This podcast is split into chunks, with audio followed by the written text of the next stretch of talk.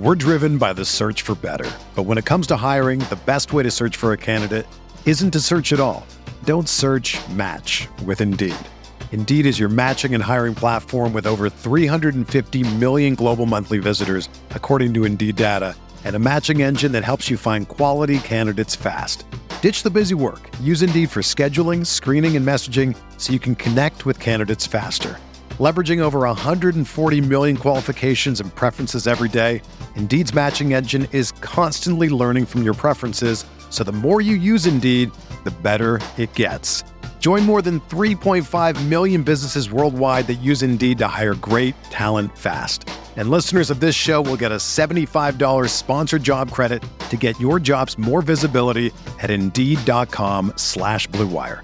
Just go to Indeed.com slash BlueWire right now and support our show by saying that you heard about Indeed on this podcast. That's Indeed.com slash BlueWire. Terms and conditions apply. Need to hire? You need Indeed.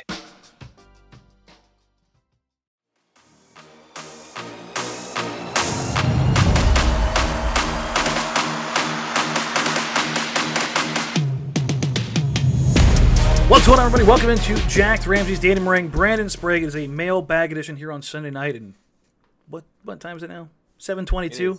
Seven twenty-two. All right, that's seven-ish. I said seven-ish.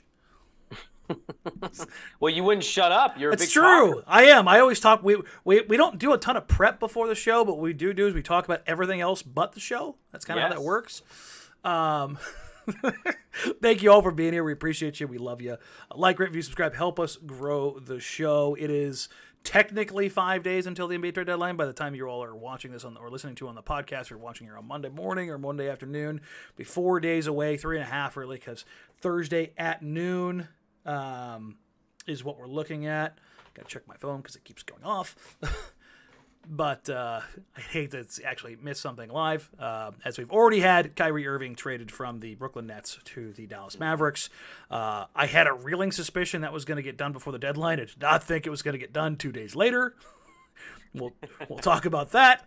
Um, little weird to see that happen right out of the gate, but um, I don't know. What's what's what's your what are your initial thoughts, reactions to Kyrie kind of breaking the seal on the big time trade deadline stuff? I, I think it's important for the league because now the first big domino has fallen. They've they've gotten out in front and they said, "Hey, we're making a big trade. Here we go." I, I think it's an incredibly risky, maybe sm- maybe slightly advantageous move for Dallas, but I also think it's too risky for anything I'd ever want to do, and I don't think I would ever trust that individual. For Brooklyn, I get it. Um, we can talk about value of trades because Chris Haynes leaked what the other trade offers were from Phoenix and the Lakers. But I kind of get it for Brooklyn's standpoint. You're acquiring draft assets. You're getting some talented role guys. There's a report out there that they want to keep it going with KD. We'll see how KD feels about that. Um, but they know Dallas might not even keep Kyrie. So you get all these assets for a guy who might not even stay with the team you're trading him to. And also, I just think they made this move so quickly because they're done with the crap. They've already gone through this with him before. This came out of left field, according to all his teammates. So screw him. Get it done. Ship his ass out of here. And I think that's what you kind of saw happen there. Yeah, I mean, uh, there's already a note uh, in the Athletic talking about how Tsai, uh, part of this deal was to make sure that he didn't go to the Lakers. Uh, Sure. For anybody that doesn't think or that thinks that everything operates from a purely team building standpoint and you know it's a 2K simulation, that would be bullshit. Uh, human emotions factor into all this, and everybody who likes to grandstand, I wouldn't do that. Yeah, you would. Everybody does.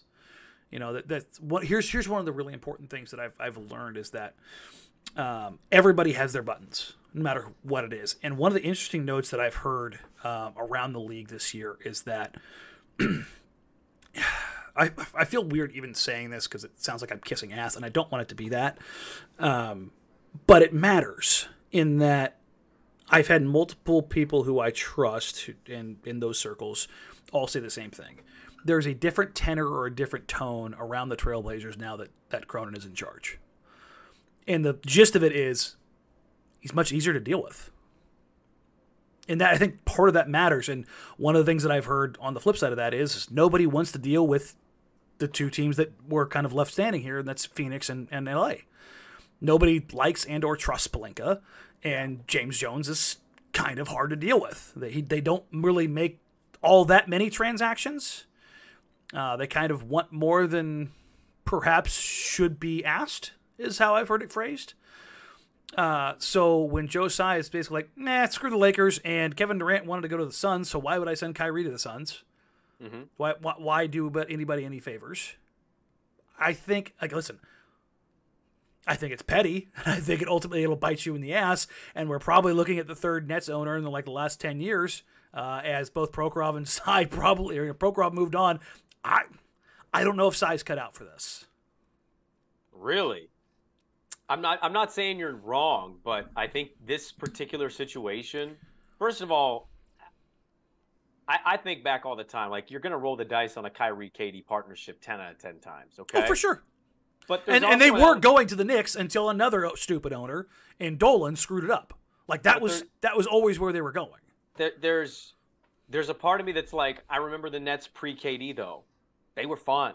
They were scrappy. They didn't have a superstar. Yeah, the Dinwiddie they, and Joe Harris team. Yes, yeah, absolutely. Yes, the Caris LeVert team. Mm-hmm. Those, those, teams were fun and scrappy. And I, I sometimes when you're not in a good position, I think to make such a drastic cultural shift from what you are and what you're building to hand everything to two dudes.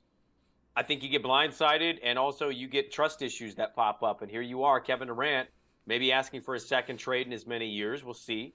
Kyrie Irving, most untrustworthy pro athlete maybe that exists, and he just out of the blue hits everybody. I hear what you're saying, but there's a part of me that appreciates Tsai being a little petty mm-hmm. because that dude effed him out of a lot of money on there's multiple levels. No, on multiple levels, yeah. and so like I kind of understand the petty here. Is that gonna is that fare them well long term? Probably not. Probably not, or I, I or in the short term either. But I kind of like an I like having an owner in a league. Like I'm not always pro owner. I'm most of the time pro pro player, unless you're a douchebag. And then I'm kind of like I'm pro I'm pro owner sticking it to an athlete and saying no no no no no no no. I'll play game. I'll play ball. I'm not going to put up with this. Yeah. And so it's petty, but I kind of like it by Tsai. The question I, I, asked on Twitter was this: Has any team that's moved on from Kyrie Irving re- re- regretted it? No. Some people were like, mm, maybe the Cavs they did get swept the next year, and I'm like, yeah, but I think they're in a good place now. And part of like the package they sent out for Donovan Mitchell included the pick that was in the Kyrie Irving trade. Also, they got back to the finals. Like, I'm not gonna act like they were destroyed by Kyrie Irving leaving. Yeah. LeBron was so godlike at that yeah. moment that it and didn't matter. They Boston. The Boston. It's kind of funny. Kyrie leaves Cleveland in the finals, or uh, Kyrie leaves Cleveland. Cleveland in the finals. Kyrie leaves Boston, Boston in the finals. We're gonna see the Nets in the finals in the year in a year two. Like, uh, just, just noticing a trend here is all I'm noticing. Uh, but we don't spend the whole time talking about Kyrie. It's just uh, it's an interesting place to start uh, and lead into this. K- uh, Kevin Durant. I, have got a ton of questions from everybody about Kevin. There's Durant. a lot of KD stuff. Yeah. If Kevin Durant puts in the request, I would imagine it's already in the works and not public, and then it'll go into the summer. And Phoenix is on the list to begin with, and if I had if I was a betting man, I would bet on Phoenix being the team that acquires him if he does move. And that's that's an interesting position I think for KD to take. Um, why Phoenix? What about Phoenix right now strikes you as they're ready to win the championship? Playing with Devin Booker because you're going to have to trade probably Bridges. Mm, I think leverage wise, Ayton. Okay. S- send Paul somewhere else. Okay. Uh, in another deal, and you're keeping the core of basically uh, Mikal, Book, and KD, which that's really good. It's good on paper. Yeah, I would I'm argue not, that's very one, good. I'm not convinced about Devin Booker leadership stuff and Kevin I don't Durant. think he needs. I don't think either one of them really kind of needs to be the number one. So who's the number one? I just I think you go and try and get a dog. I think they they circle back to their Jae Crowder type. Like it, your number one doesn't need to be your best player. I'm a firm believer in that. Well, good luck. Good luck to him on that. I don't see it. I be, I would believe in that trio more than I would the Harden Durant Kyrie trio, just because of the combustion. Sure, because of those. Yeah, because of yeah. the personality types that you just listed in that. I'd believe more in the Dame Kevin Durant duo than I would a Phoenix trio, but that's maybe by a statement to say. Yeah, and the other part of this is is um, you know we'll, we'll talk about Simmons a little bit later because I've had a bunch of people ask about that. Um, but I think they're going to blow it up now. That's why people are curious. Yeah, no, no, for sure. And I, I I'm hundred percent on that line of, you know, where the net going to Nets go from here. Um, everybody had a question about KD, KD, KD, KD. Like, do you throw all in? Like, it depends on what your level of all in for KD would be.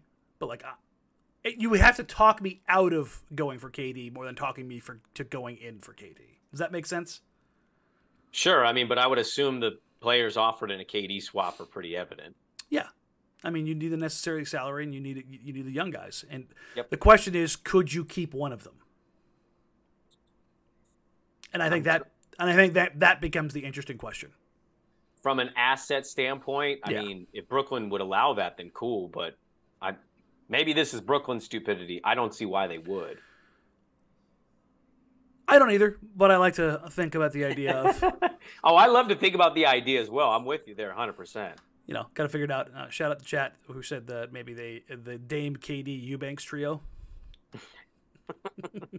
Championship, baby.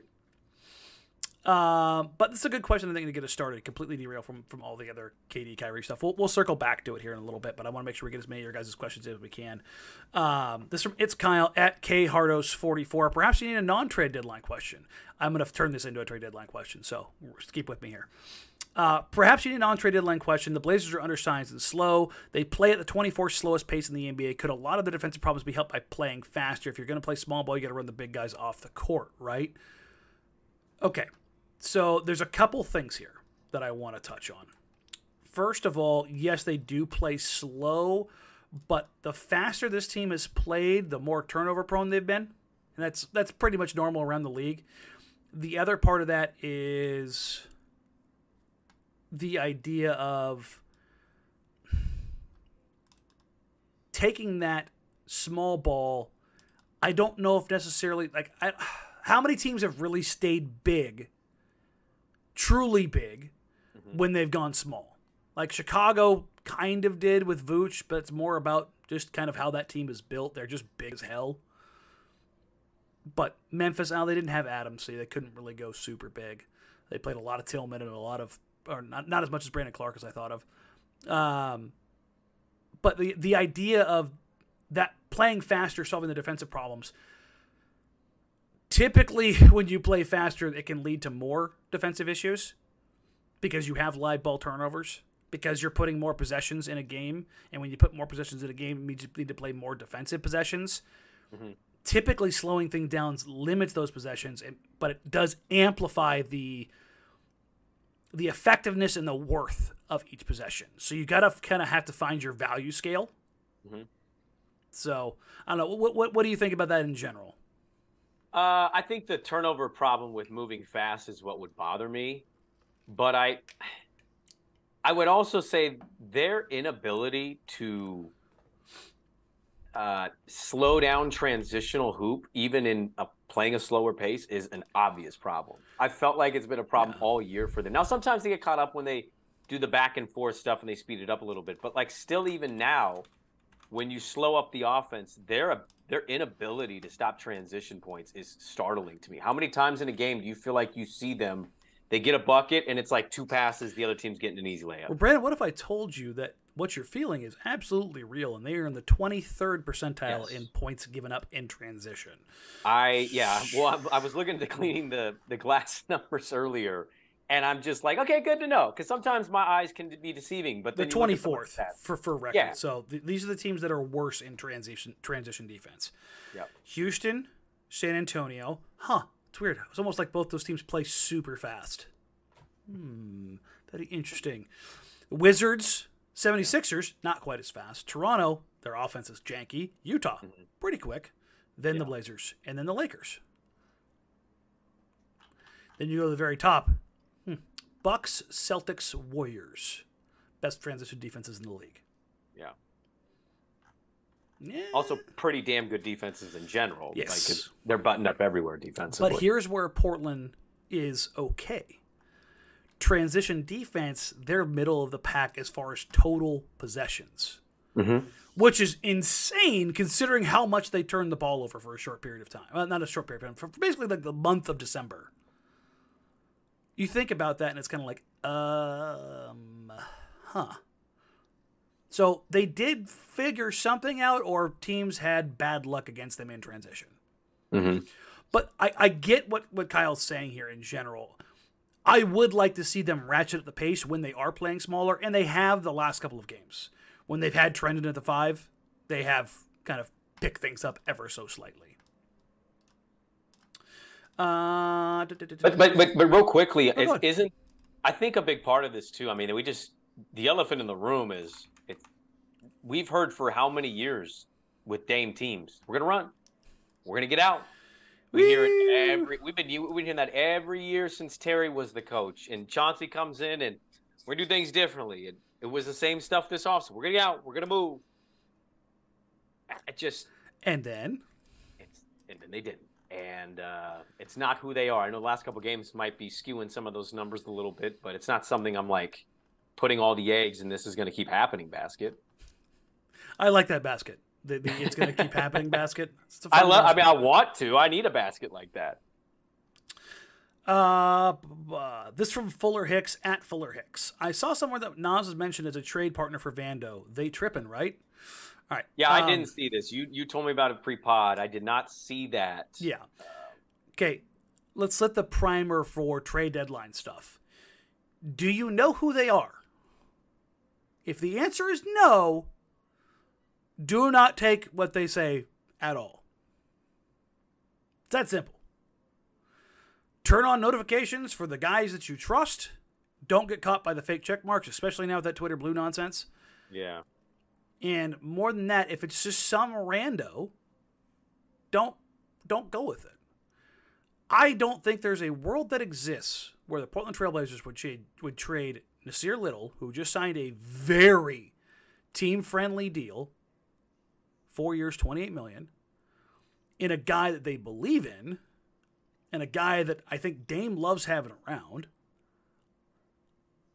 who fits exactly kind of the profile of what the organization is looking for. For a guy that plays another position who's due for a payday. And I love Vando. Mhm. Now, would Utah possibly put it out there that they would like Nassir Little on their team? Yes. Why? Because he's good and his contract is great. That's why. Right. I mean, I don't, I don't know what to say beyond that. I just, I don't, I don't know what, why Portland would do this. Um, because they're desperate for slightly bigger depth, but I I'm I'm just playing devil's While, advocate. while Why making their their contract? forward core smaller, uh, Yeah, as I far mean, as look, I- personnel. you don't got to argue with me. I'm I don't understand that move either. Um, I did not see who put that out, but the I think when you get close to the trade deadline, you mentioned the the Twitter blue thing. Like, I- just think the reality is it's pretty easy for everybody to fall for kind of everything they're reading. yeah, Fall into those traps. yeah. uh, Make sure, like I said, make sure you turn the notifications on. The other part of that is, and I'm not talking about me. I'm talking about the newsbreakers. Like that's go Sure. go with them. Don't turn my notifications on. I'll ruin your phone. Um, I I tweet garbage anyways. um. This is the other big elephant in the room. Bruce Caesar Bennett at C's 25. What is the percentage that we'll see Nurk in a Blazers uniform after the deadline? We kind of talked about this the other day. I still feel like it's not it's not a coin toss, but I, I'm I believe that the Blazers, if they can find a way that to do something that makes relative sense, they would do it. As an exercise with the Kyrie Irving trade today, this is where I said I would steer into this. Ben Simmons for Nurk and Hart, and I would say Ben Simmons and one of the better picks they have for Nurk and Hart to take on that deal. Would you do it? And does that make sense for you? Because it would hard cap you, basically. You would actually have to make another move because it would be, I want to say, 80,000 over if I have the salaries right. I don't know if I would do that deal. Um, it would make more sense to me for Ben Simmons to go to a place like San Antonio than it would a situation like Portland. And it, it has nothing to do with the assets. I know Josh and Nurk need to go. But what does Ben Simmons and and it, it, by the way, real quick, people could hear this and go, "Oh, really? That's the opinion now." Like, yeah, there was a moment where I wanted Ben Simmons. Mm-hmm. So what? Uh, I'm allowed to change my mind. Things change and opinions change. And I, I'm changing. I don't want that. I think it puts them in too tough of a position uh, going forward. And there's a really good shot that if Simmons were to come here and it not be much different than what he's doing in Brooklyn and what he did at the end of Philly, I you're trading not even amazing assets and you somehow might get worse assets in return down the road at the end of the contract. And so like it just is a tough spot to put yourself in. And I don't know if Portland might do it, but it would reek of absolute desperation. I don't know if Mm. that's a move that would really make a lot of sense for them. You would run up against it. It would be the opposite of what the Dallas Mavericks did with the Kristaps Porzingis deal, which was taking Porzingis' big deal and turning him into two smaller ones in Spencer Dinwiddie and Davis Bertans. And we just saw that Spencer Dinwiddie get moved in the deal for Kyrie Irving, and they tried to get the Bertans deal included as well, or Tim Hardaway Jr.'s money as well on the way out to get some of their bad money off their books. So, you know, which way do you slice it? Which way do you view it? I just, I, for me, it was an interesting thought ex- exercise, particularly if you talked about one of the better first round picks that they have. Sure. The risk is Ben Simmons. And you still need to find a big, and your cap position is certainly frustrating. And you were absolutely in the luxury tax, no ifs, ands, or buts about it, with Dame, Ben, Grant, um, and Anthony. Like, that's, oh, God, 35, 60, 100, 120, 130 million between those 4 Mhm. But, but, but, but, but, but, but, does that work as salary ballast for a move this summer? And does that pick, like if it's a really good pick, does that allow you to, if it didn't work, if it's a pick further out, does it allow you to redirect Ben when he's got one year less on his deal if it didn't work out? It's, I don't know. It, more than anything, more than me saying yes or no to it, it's more of Yeah. a, a interesting thought But I also you got exercise. to yeah, you got to think of the locker room implications too here. Yes, it's that's not just cut and dry. It's not the black and white of this. You you could bring in in I mean I, I I again I've said in the past you know roll the dice on DeMarcus Cousins for example and there's been like well the locker room stuff and this was years and years ago when he was a king. But like there is an element here where this team is kind of balancing 500 sub 500. They want to make the playoffs. And what if you bring in a dude in that has no interest in playing, no interest in giving you everything he's got every night, has interest in easily sitting the minute his knee feels even a little achy? Like, I just, I wonder what that does to them. And I don't know if that's good for them to finish the year with that kind of momentum and that kind of energy going into what this summer is or could be. That's actually been one of the things I've I've been impressed with uh, over the last couple weeks when they were mired in that absolute crap fest. Yeah. Like, I'm not in the locker room right after games, so there's that time period of press conferences and stuff like that. But you have a general sense of how guys are doing, mentally, emotionally, when you walk in there, especially when you've been around them all season. Right. And uh, even in a loss, it felt like they were appropriately pissed, frustrated, disappointed, if that makes sense. They like there weren't guys like after a loss like hooting and hollering music like they were professional losers in the sense. And I I, I know that's going to be taken out of context to an extent, but do you understand what I'm saying? Like they had the Yeah. right attitude following a loss. Like they were on to the next, No, I- but Yes. Yeah. I get what you mean. It's like it's one thing to be pissed and you know that you're stuck, but you're going back to the next game and you're trying to make the corrections and you're giving everything Mm-hmm. you got. There's not been a give up. no. It's not a give up. It's it's just it's either out out out man slash sourced with your lack of size. I mean, Chicago beat them on the boards, right? They've had those problems, or it's an off night, and you're not where you want to be, but it's not where they're coming in and you go, well, no chance in hell. They fight and they go on a two and one road trip with one of those wins being at Memphis.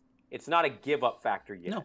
Whereas I feel like if you acquired the wrong asset into the locker room, it's not that I doubt Dame's ability as a leader. It wouldn't be that. It certainly wouldn't be that. It would be more the the residual, like what's the stink that comes off him? And No, it's the, it's the residual Ben Simmons. Sure. Like, we, we could call it what it is. Like he has Sure. his own particular uh, eau de parfum.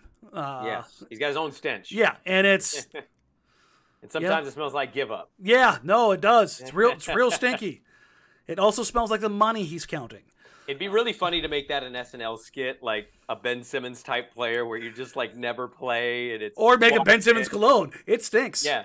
Are you are you walking in the give up? And it's like him with his shirt unbuttoned and the wind's blowing. He's like the give up, the give up. Available at Macy's. Are you tired? Are you tired of your marriage, Ben Simmons? The give up. Hates your job so much that you want to get paid to not go.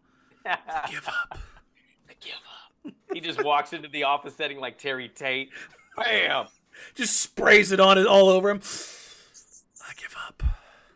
There's all these girls who are absolutely like awful in society. They're latching on like, oh, we always give up when we smell Ben. they give up. Oh, we're going to hell. Oh God. Oh, stop. You could make fun of me like that if I was worth $300 million in my career. I wouldn't give a shit. It, I mean, yeah, it is. Come on. So, um, the group of everybody in here was like, does the Kyrie trade open everything up going forward? Like, I don't think a lot of the league was was- was waiting on that. What they're waiting on is Kevin Durant. Sure. That's That's, what what, they're waiting on. It Yeah, wasn't yeah, a. Kyrie's going to move. Let's wait for him to move. It was like a, okay, the biggest trade that could have happened right now in the moment happened. Now there's going to be some domino effect to that, you'd imagine. Yes. Um, but it's not like the the big deal that opens up the floodgates, so to speak. If anything, I think there's a couple teams that may be kind of reticent to really do anything along those lines, uh, simply because the idea of KD being available this summer, Right. if they're getting those signals.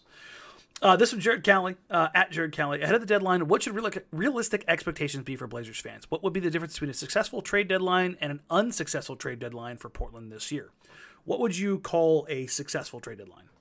Uh, trading Hart and Nurk and acquiring more depth while uh, maybe bringing in a surprising player that could help them going forward. What's unsuccessful? Uh, trading Josh Hart for one player. So, just for giggles, Josh Hart for Jae Crowder. Doesn't do a lot for me. Okay. I think I'm. I would stand by my line of the a successful trade deadline would be two players. The the over on the one and a half. It is no small task for the Blazers if they did it.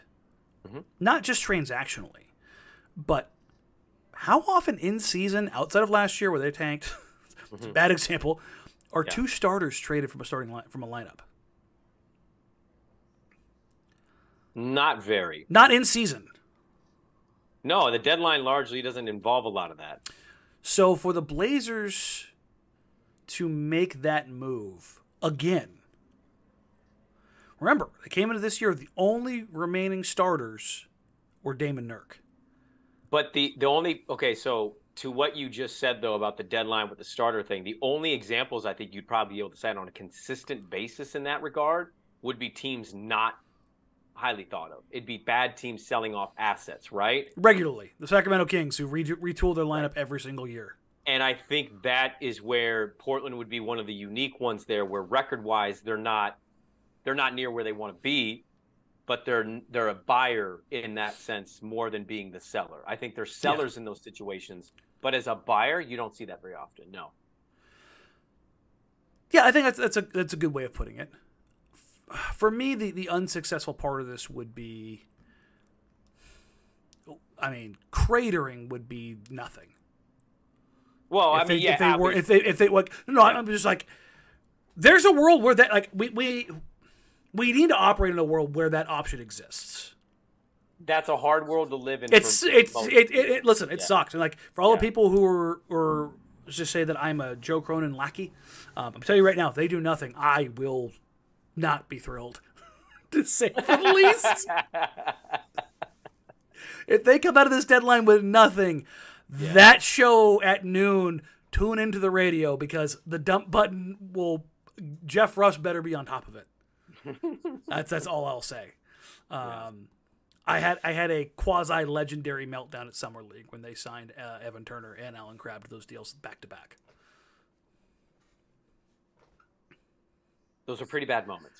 Uh, I was in a room full of 20, 25 media personalities. We were all staying in the same house from ESPN, Yahoo, SB Nation, and then we had like team executives all in there too. Like it was, it was like a house from Fresh Prince of Bel Air, but with a bunch of blog bros, and I I had a full on meltdown. I mean, nobody faults you for that, though. I Just- think you were reacting in real time the way other people were reacting. just yeah good times huh so yeah uh, my, my cratering is nothing my bad deadline is doing one yes. one move yeah I- I'm, I'm with you on that Yeah. the And by the way, let me say real quick, if it is a Jae Crowder for Josh, I, I know I'm poo-pooing that. I can't be convinced otherwise. It's not that he won't. I mean, he might help. He'll shoot the ball. the He thing at least will shoot the basketball. I just, I'm not, I'm not a big believer in the dude at this point of his career. yeah You know, it's not. This ain't Jae Crowder from Cleveland, LeBron, or Miami the year they went to the finals in the bubble run. Like that was three years ago. he's 32 Yeah, he seems like the piece for a while. yeah he seems like the piece like he should go to milwaukee Yes. he, he's a last piece to a title team and, and not in the sense of like the piece that matters the most but it's the one that you go grab of like down the stretch Yes, to a Portland team, I don't know if he changes them all that I much. like I think they're two years away from that team yeah, if things go right. right. Like again, like but here's the thing. I should you know what? I shouldn't say that that one deal one deal would be un, unsuccessful. If the one deal was was swapping out Nurkic, it would be success, successful. Okay, I, I would I would say that as well, but um, yeah, no, I think that's fair. If, if I would want Josh Hart move because then you're losing him for nothing, and I, but again, I guess that would depend on what Joe feels. But you get rid of Nurkic, and that's the move you make. I'll, I I won't be the most upset. I'll be happy you at least got that to move on. You got you got him to move on, and you cleared your way of your negative vibes and all that stuff that he's kind of seems to be bringing right now. Okay. Yeah, I, I, I think we're we're we're in simpatico on on both of those and the, the um, vibes and obviously play on the floor and stylistically, which kind of leads me to this uh, at Nerd Runner. What do you think about the slide in defensive rating over the last ten ish games? Does it worry you even if they have to even if they've started winning more? It's bottom two if I remember correctly over the last ten. Considering it's a retooling year, one thing I wanted to see is better defense. Okay this is this is an interesting thing because I have talked to Dame, I have talked to the coaches, I have talked to Ant, and I think Nas about this. The idea of why they can't be good at both offense and defense at the same time. They have not come close. It's either one is really good and the other eh, the offense is really good, the defense is bad, or the defense is good and the offense is bad. Remember, they started the season with their defense like fourth. Yeah, and their offense was, Was dog shit. yeah, like 18th, 19th. It was, no, it was worse. I think it got down like twenty second. But they then they've got their offense ramped up, and then their defense sucks. Like it's just this back and forth. For reference, over the last two weeks, what Nerd Runner was saying, their offense has been god tier. One twenty eight point five. That's insane. The best offense in the NBA right now on the season is Denver at 119. yeah. That is 10 points per 100 possessions better. That is bonkers. The flip side of this, of course, is the Blazers have the 29th best defense. I thought that was supposed to be fixed with the coaching change, Uh, turns out no. but I was sold. Um, I, I mean, I don't know, man. I don't know what what, what do people want to say. What do, what do you want to say about this? This roster ain't complete. And They've shown that they can do both, just Yeah, not at the not same time. Yeah, but see, what what would you what would you wager is more likely to be consistent with them? It would you would bet Oh, on the the offense, absolutely. But so, like the defense is, it feels like for them, the defensive part is just kind of like the right team. They played the right teams at the right time type stuff more than it is like philosophy. Because if it's philosophy and it's it's principled scheme, like why would you, why would you go from being good to that to being God, like one of the worst in the league at it? I don't think that it's necessarily the. I, I, don't think number one, this team can be a great defensive team. I don't think they can either. Do I think they can be good? Yes. I think they can be good in the sense of like 12th to 14th. It's playing small has had its advantages over the last couple weeks, but it's also had its disadvantages. The flip side of that is for as it relates to Nurk, last couple weeks when he was playing more, before he got hurt, before uh, he was in and out of the lineup, before that, like it the defense wasn't that much better with him on the floor. I, just I don't think you have enough dogs defensively in your starting lineup, and then you add the bench, which has kind of been you know in flux most of the year with injuries and sit outs and non COVID illnesses. Like I- I just think it's a combination of those two. I think you have enough do- defensive dogs on the starting lineup, and they haven't really had the depth enough. I think to come off the bench and help them there. Yeah, and that's one of the things I think they're going to end up um, dealing with, or I shouldn't say dealing with. Um, one of the things they're going to look to address here in the, the trade deadline is the, the ability to have lineups that are a little more structured with that bench group to get more contributions out of on both sides. Because if you look at quote unquote the bench group, it's kids. It's GP and kids. And I think that's part of what they need to kind of restructure and how they want to go about it. Maybe having some guys a little bit more veteran to bolster those things. Sure. That's ultimately, I think, the road that would end up going down. Perhaps, maybe. I don't know. Um, got a lot of questions about usual targets. Uh, Mo Bamba, Jarred Vanderbilt. Uh, I've got the Vanderbilt video. Hopefully, I'll put it out Monday morning. I think that's the plan, depending on how this goes. Um, compressing and finalizing and pushing things out of uh, Adobe is always fun. I've, I've had more than a few crashes. Um, but as it pertains to Vanderbilt, of all the names that Portland has been linked to, that's the one that I would say is the most likely to make it to the finish line. None of the other names are are flagging as as much. Um, but the thing about the Vanderbilt deal, as as likely as it may sound, it's still Danny Ainge, and they're still likely going to wait until the last possible second because Danny Ainge, listen, man, is, say what you want about the guy, good, bad, or otherwise, he gets value. Mhm. And how do you how do you get the most value? Is it giving up early, or is it waiting to the last possible second? Yeah, you you seep into the desperation. Yeah, and Shit, that clock's gonna tick if they don't call in right now. tick tick tick tick tick tick tick tick tick Yep. tick tick tick. Um, but when it's all said and done, I I do still believe that uh, those guys will, or I should say, that guy will end up uh, with Trailblazers. If I, I, uh, if I if I had to pick anybody, Yeah, I'd seen something. I think it might have been on NBA TV. It might have been on ESPN. It was somebody basically to the effect of uh, Portland's going to be one of the teams that waits. It's going to be last minute type stuff. They're just trying to sort out who they want to move and. I mean, we know who they want to move, but like where they want to move them for what they're going to get back in return and what makes the most sense for them. It might be one of those. It's 11 a.m. and they want to put all the pieces out. Like if you're playing, what's Yes. that? What's that uh, strategy game? Risk. sure, I've never played it. What's the military strategy one? Different countries. Anyways, Uh, risk, risk. It is risk, countries. yeah.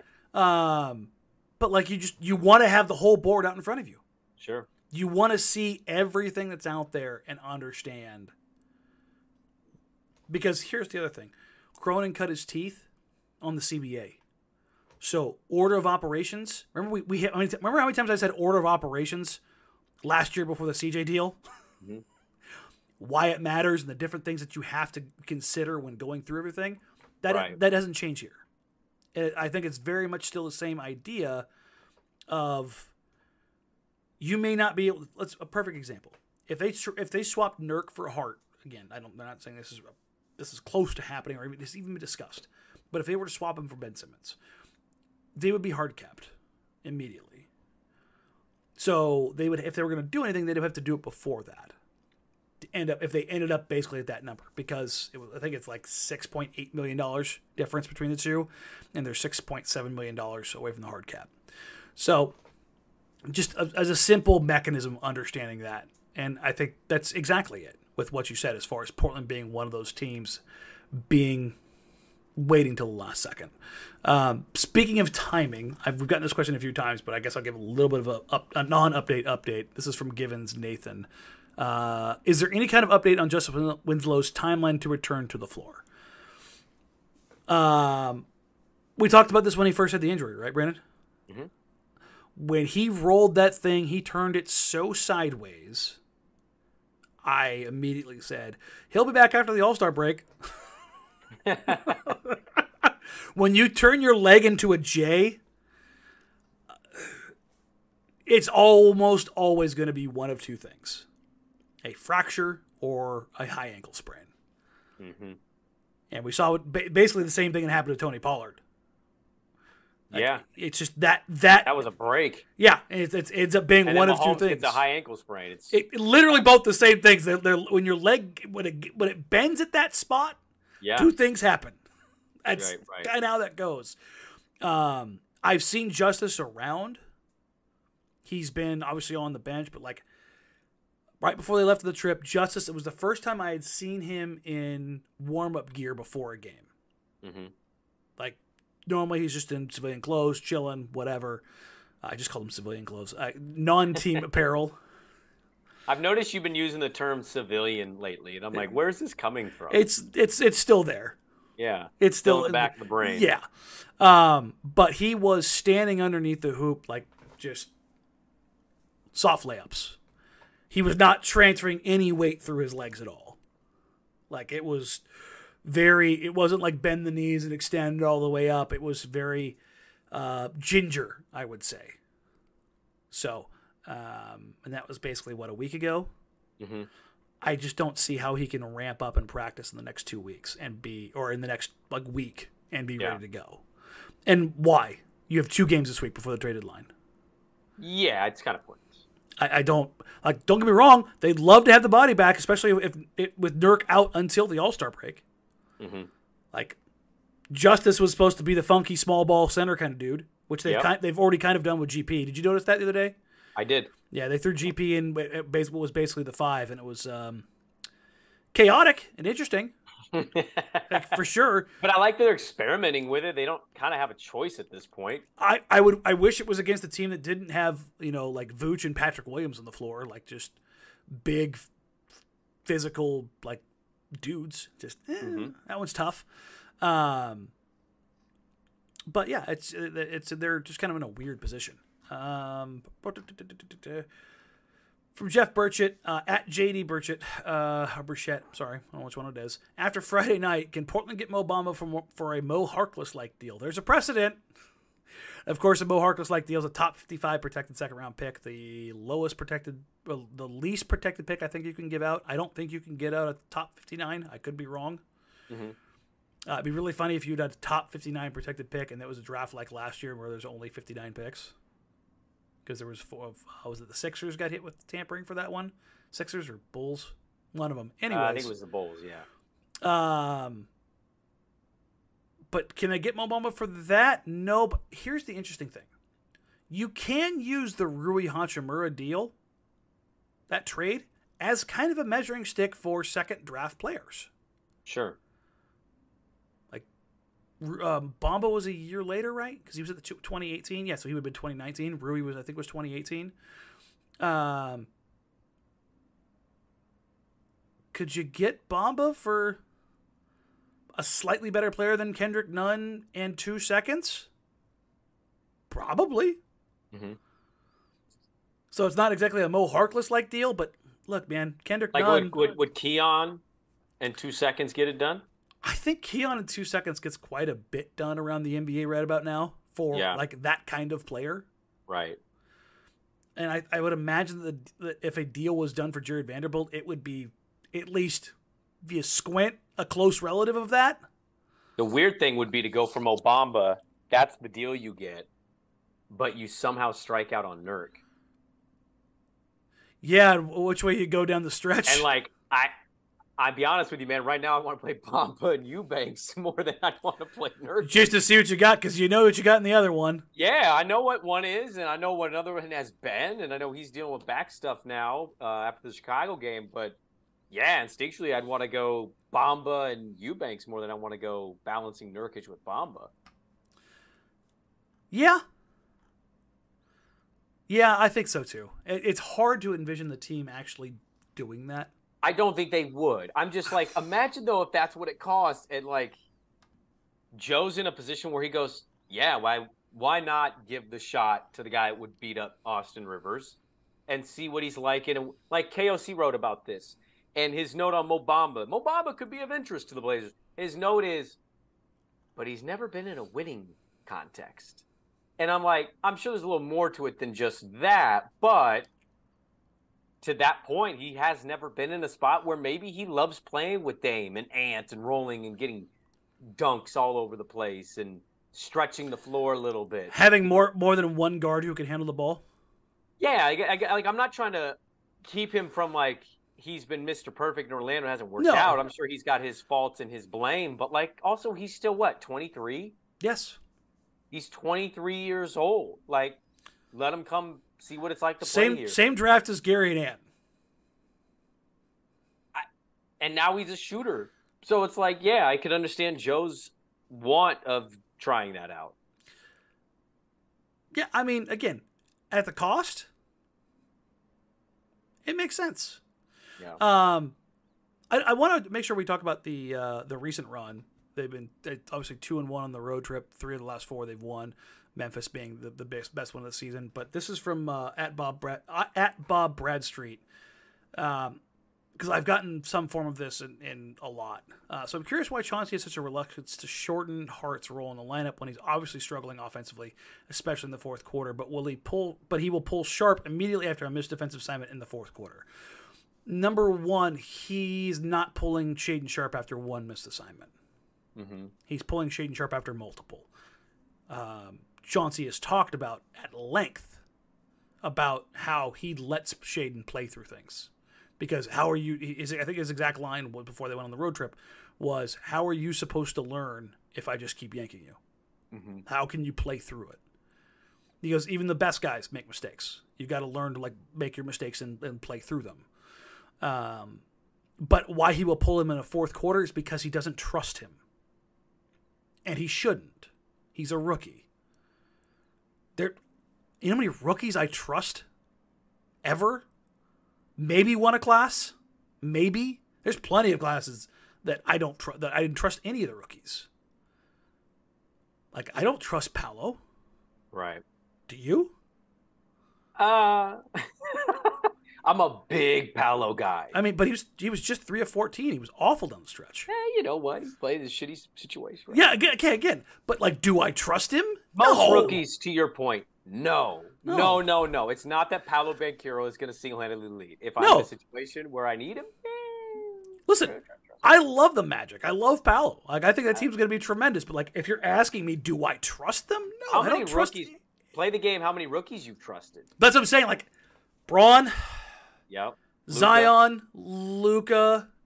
See, you trust. That's interesting. You trust Zion. It's like It was l- it. less about like it, nothing but injuries was the only thing Yeah. I didn't trust. No, for sure. I know. He's Duncan, obviously, that goes Duncan. Yeah, like you talk about generational guys. But even like Kobe, Hell no. Kobe What- was air, he six- airballed in the was playoffs. it was seven points a game in the playoffs, or in his rookie year. In his rookie year was seven points yeah, a game. nothing. Remember the Utah game, Ugh. three straight air balls. It was like, yo, shit. Cooked. Can you imagine if that happened into, on today's social No. media? No, He would never play again. I mean, Jordan's admittedly said this. He's like, I, I would have been wrecked if Twitter was around Good played. Just fried. Oh, um, man. like, did I trust rookie Dame?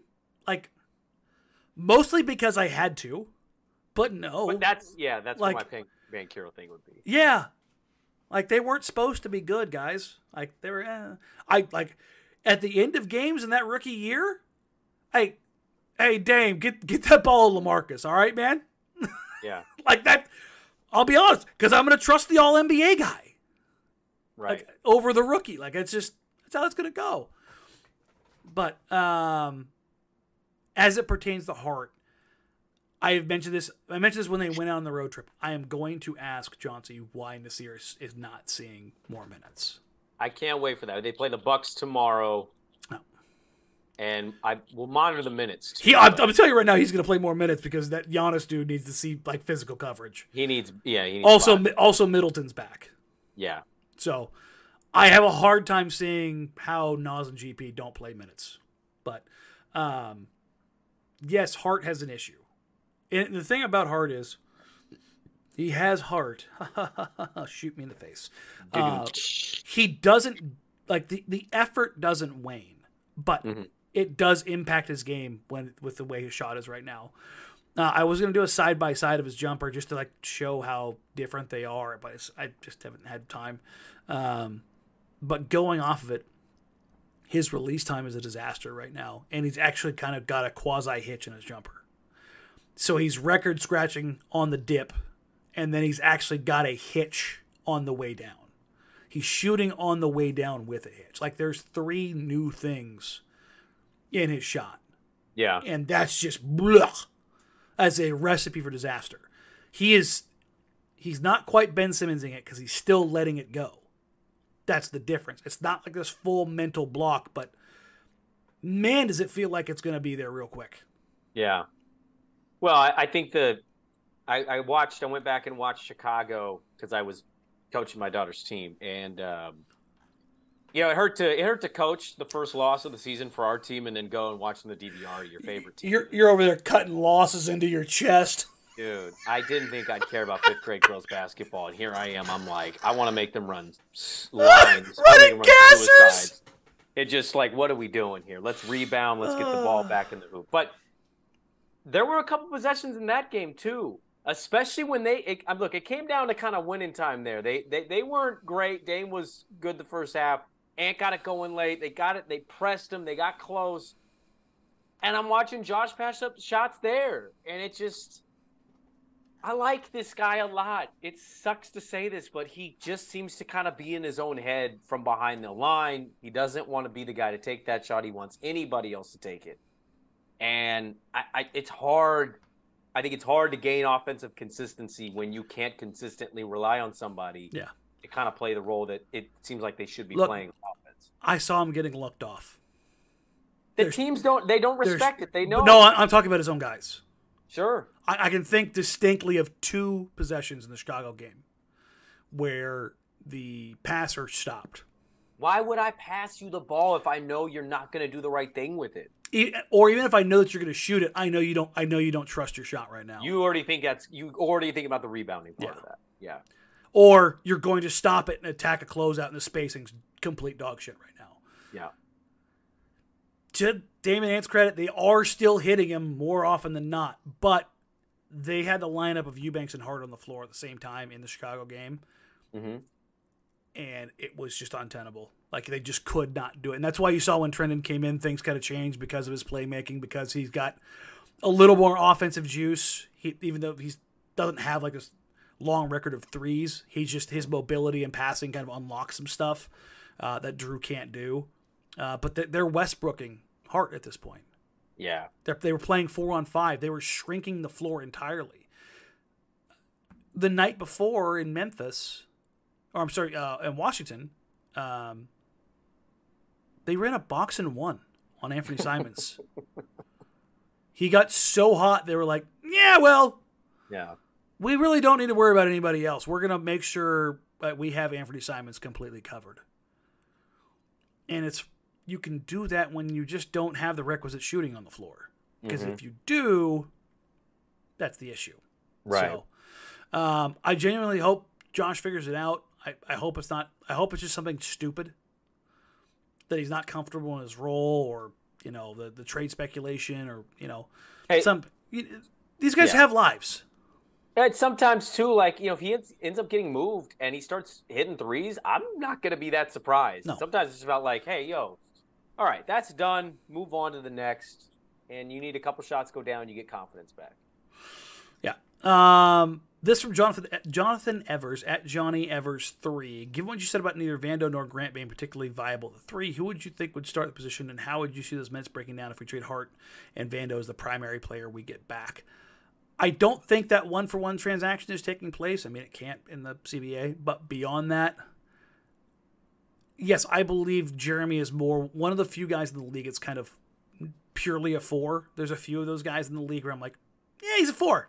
That's yeah, but we had people. We had some people in the question saying like, "Hey, move him to three, and Yeah. you open it up this way." Or you could try some freaky weird lineups and, and run him at the five, but then Sure. you struggle with rebounding, da da da, Yeah. all those things.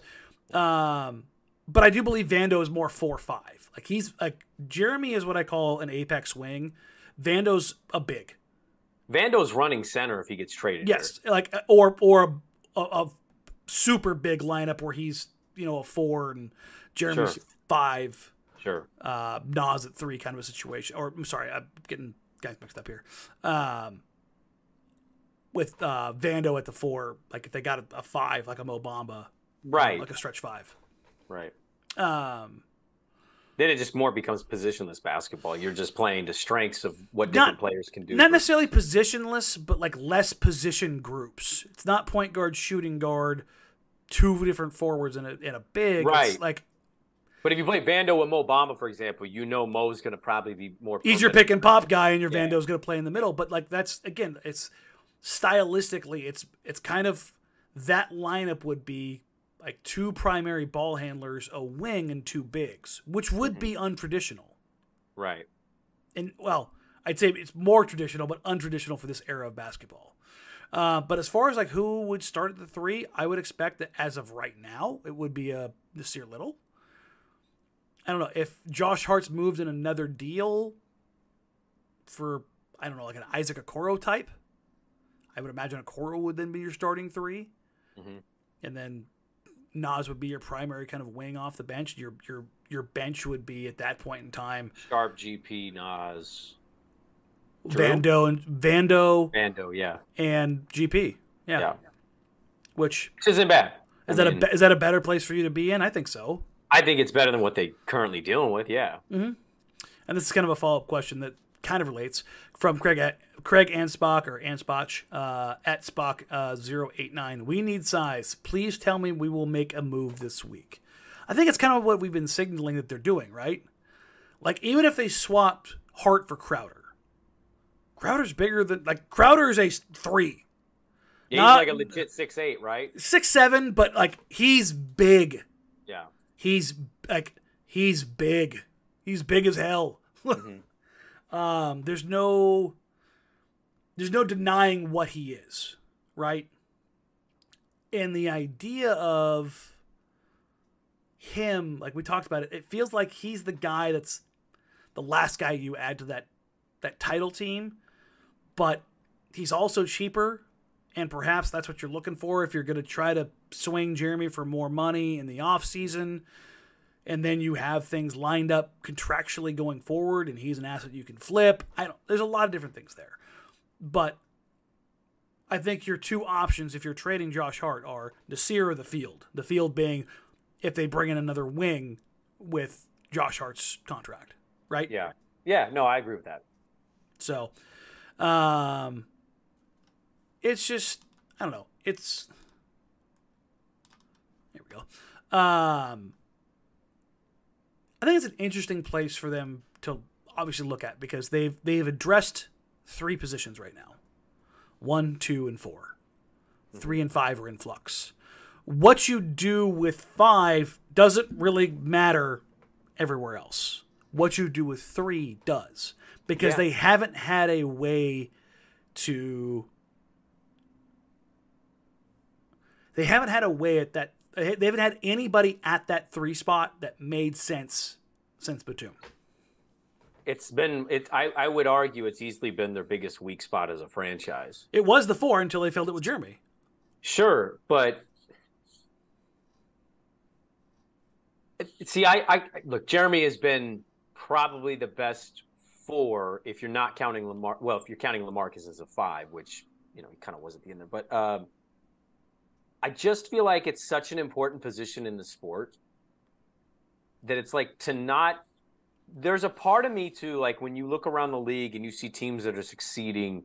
Obviously, certain guys are carrying franchises, right? Mhm. Like having a Giannis can make up for a lot of spots that you're missing, and you can just kind of fill in the blanks, and it, it plugs and plays, and it works. Mhm. Not having a valuable three, like a truly good sized thing they've been chasing. It just kills you. It almost it's almost the equivalent to me of you got the quarterback, you got some receivers, you can't find your offensive lineman. You need the tackle. Like you need a spot Mhm. that's really important that can carry you. If you were to get an NFL team that has a lot of pieces and they have an okay to mediocre to not great left tackle, it's going to be a big hole. And it feels like it's been a big hole for this franchise Since 2015. since LaMarcus left. Yeah. So that's the thing is, I think they've identified one with Jeremy. Now, can they go get the guy three? And I think that's actually a good parallel to draw because everybody's like, well, what if you lose Nurk and you know you've got to get better to to lose him and all these situations. Where was Robin Lopez of that sliding scale? Mhm. Or did he just did he just fit a role? Mhm. Like they've got Dame, they've got Ant, they've got Jeremy. That's if you can get a three in there that rises above replacement level. And that's the thing is they've kind of skipped like Mo Harkless wasn't even re- replacement level. No, that was just like, yo, run of the mill. We have a guy. Anybody can kind of. You have a physical profile. Yeah, there, there's nobody around the league. You, could have looked at every other starting three and been like, would you take this guy? It's like, yeah. Didn't have to think about that one. We can. I don't mean that as like slanderous to Mo, but he he wasn't. It he- what it is. Yeah, he when he left here, he wasn't like you know burning things up anywhere else. Like we didn't just- really hear a whole lot of his name. Yeah. no. So they made do with what they had, and that's I think it's much easier in today's NBA. It's either you have a star type player or near star at the 5 Mhm. or you get a guy that is that knows a role. Passable. Yep. And I think that makes it a little easier to digest and understand is if you look back at what this team has kind of been. Uh, this from uh, Jake, and we'll end on this one. Jake, uh, at Jake and Aussies, your projection for a starting layup at playoff time. Most likely player to surprise on the upside in the back half of the season. Who's most likely to fall off? This is this is this is bold of Jake. He's presuming playoffs. Yeah, I like that. I, I, we need to all be there because I need this team to make the playoffs. um, I think we all player, bet money on it. Player most likely to fall off and player most likely to step up. Basically, yeah. That's the question. Back half of the season. Um, I'll say player to most likely step up, and I'm I'm gonna ride a recency bias here. And by the way, this could age like absolute milk in the Mm. dead of a summer's day, because I don't know what the trade deadline is gonna bring them. I'm gonna say most surprising, Trendon Watford, Ooh. T Watt. I I really like what I've seen for him. I Mhm. thought that was a great road trip from him. And look, some of this he's playing out of necessity. They kind of need somebody like him out there because of where they're currently at with their depth, with their size. But I think I think he's kind of showing Chauncey some stuff that translates to more playing time anyway. He doesn't need to be your biggest dude out there, and he's serviceable enough in spurts. I think where they can get away, where he can play kind of a Draymond role, but an ability to actually maybe shoot a three here and there. And I, I, I'm just going to go out on a limb and somebody who's not playing a whole lot, but now is getting some minutes. I'll say Trendon, guy who's going to fall off. I kind of hate that question, personally. Mm-hmm. Um, God damn it, I hate that. Drew, Okay. No, and I mean- think some of that again is via trade, and he's again now dealing with some back injuries. So interestingly enough, over the last five games, Trendon Watford and Josh Hart are both averaging the same amount of points, ten point eight, making four and a half shots a game. Mhm. Trendon shooting 68, 100, 100 from the field.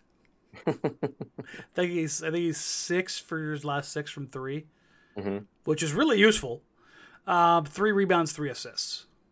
difference there is that Josh Hart, it being the vacuum cleaner that he is, is averaging nine boards. But I think you're seeing Watford filling some of the Josh Hart role as far as playmaking. Uh, and I think it's a very, very good spot to start uh, for both sides of it, like both being the most likely to be successful or the most likely to fail, because he has the least amount of experience in that role. I- I'm going to cheat on the upside and say Shaedon. Okay. Get some, get some, get some legs back underneath him. Like no, nobody recuperates like young people, right? 19 year old getting two weeks off. Right. That man is going to come back, uh, uh, dunk dunk contest champion. Yep. He's going to come back. He, listen, there's something about Shaedon Sharpe that when he does something good, he's like a puppy and he gets all kinds of confidence. Right. What happens if he does something cool like win a dunk contest? Does he come back a little bit of swagger? I'll tell you right now, Anfernee Simons came back feeling awful good about that. It was Yes, one of those things did. like, oh, you know what? It is the dunk contest, but I just won that shit. Yeah. And listen, man, confidence is such a big part of this. Um, I'm gonna maybe go outside the box here. Most player most likely to fall off. It's Damian Lillard.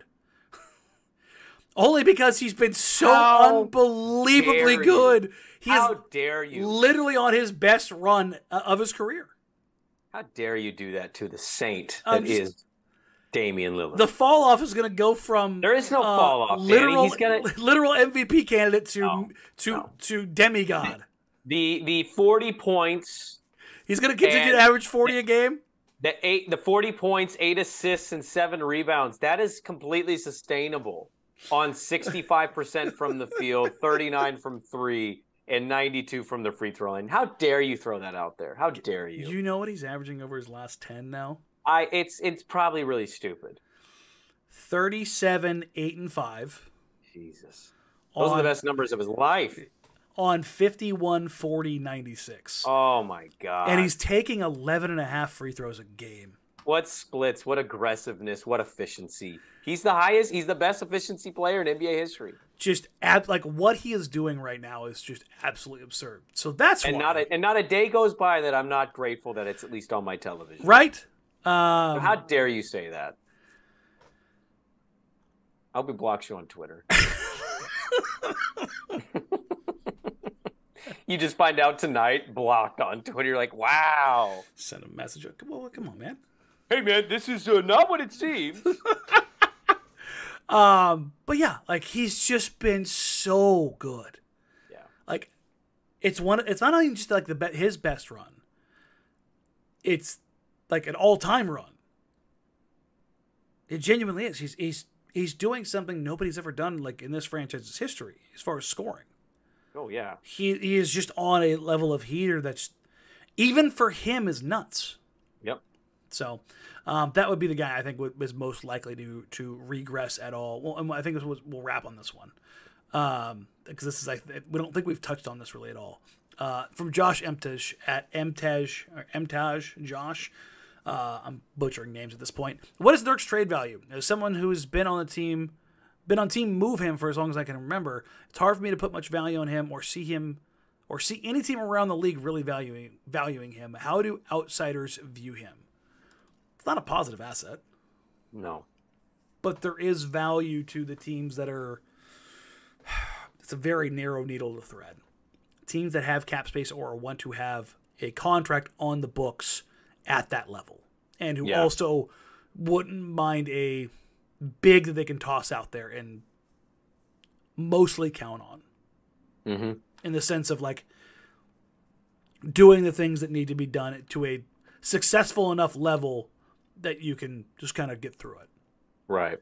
Like I know it's not a ringing endorsement, but like those are the teams that you're looking at.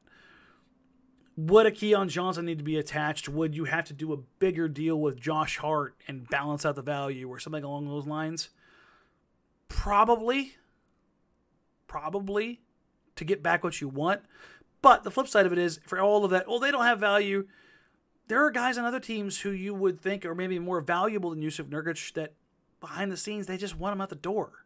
Yeah. That's how the Blazers got Yusuf Nurkic. Mm-hmm. You can have this first round pick, but you have to take Nurk. Yeah. That was the afterthought. Everybody was like, yo, did we get happy about that draft pick? And then there's like Yusuf Nurkic, and you're like, I don't know how to feel about that guy. There were a lot of people that felt that way about that. So, um, but is it Russell Westbrook? No, no, it's not that bad. Like, Hey, say say what you want. Dude's been traded like four times since he signed that contract. but again, that's my point. No contract is like untradeable. Right. So I don't know. It's I I think it's better than what people think it is. Yeah. If that makes sense. Like, is it great? No. Is it good? No. Is it meh? Maybe. Maybe a little under meh. But I think there's probably 20 meh deals in the league. Two thirds of the league have a deal that probably like, oh, Yeah. like this. The LA Clippers have one, and, and Norm Powell. He was just here. So, um, but as far as value wise, like, it's not the most toxic thing, but it, you do probably need, not probably, you do need to include something with him probably to get a return that you want. Or you have to be willing to take somebody else's, I don't want to say garbage because nobody's, it's not anybody's garbage. If you don't want to take somebody else's poor fit or uh, fresh start. I have uh, not much to add. I think you summed it up. I've said how I feel about it. I think it's a negative asset, but hopefully they can find the right spot for it. All you need is one sucker. Exactly. That's all it takes. All right. Um, appreciate you all being here. Like, rate, review, subscribe. Help us grow the show. Uh, thank you all very much. We'll have you covered over the next couple of days. Obviously, we have the watch party, or not the watch party. I'll uh, I'll be uh, at the game uh, Monday and Wednesday. Wednesday, no Steph Curry, obviously because of his injury. Yeah, that was a Um, bummer. Yeah, definitely kind of wanted to see him here. It's always fun. Um, the flip side is, eh, works out better for Portland. It's a good chance. Yeah, Yeah. The, the Warriors are a team that have not been good on the road, obviously. Mm-hmm. Um, we will have a show probably Tuesday in between the games uh, as, a, as a primer. Uh, and then, regardless of what happens, I shouldn't say that. 98% certainty following the Warriors game, I'll do an after dark leading into the trade deadline the next morning. Uh, and then we will be, I will be live uh, from noon to three on Danny and Dusty uh, with my co-host Dusty Harah right as the trade deadline closes, uh, and we will crush um, nothing but NBA trade deadline stuff on the Thursday before the Super Bowl because my co-host will be tied up in the corner. Oh, He tell me not- what you're into. Yeah, you know, we don't kink shame here. um, but again, thank you all so, so, so, so very much. I appreciate you. We love you. You can find us on social media at Danny Marang, at Brandon Sprague, at Jacked Ramsays. You can email the show, jackedramsays at gmail.com. Again, like, rate, review, subscribe, help us grow the show. Click the little thumbs up. Uh, it helps us out uh, in the almighty algorithm. Uh, you got anything else to add? No, I think we're ready to go. It's going to be a busy week. Obviously, we got a couple games here, but uh, I'd imagine Thursday we'll also have a, a, a Ramses for you at yes, some point. we will have a, recap a deadline well. wrap up. Uh, There's there's going to be too much of us to hear this week, but we Yes. ask that you listen to all of it. Yes.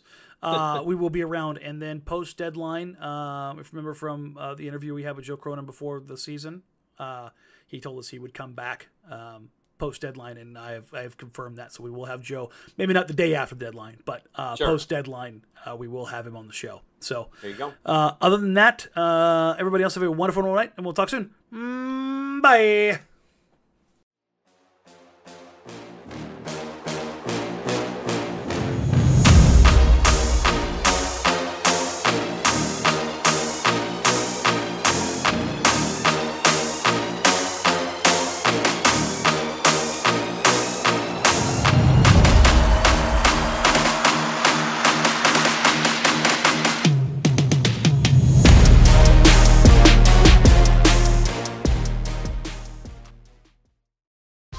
Whether you're a world class athlete or a podcaster like me, we all understand the importance of mental and physical well being and proper recovery for top notch performance.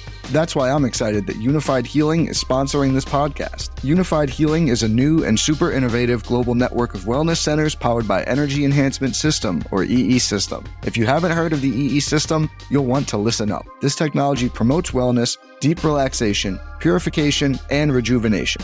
At hundreds of locations across the globe, access to a center is easy and affordable. Interested in experiencing the EE system technology for yourself? Go to unifiedhealing.com slash bluewire to learn more and find a center near you.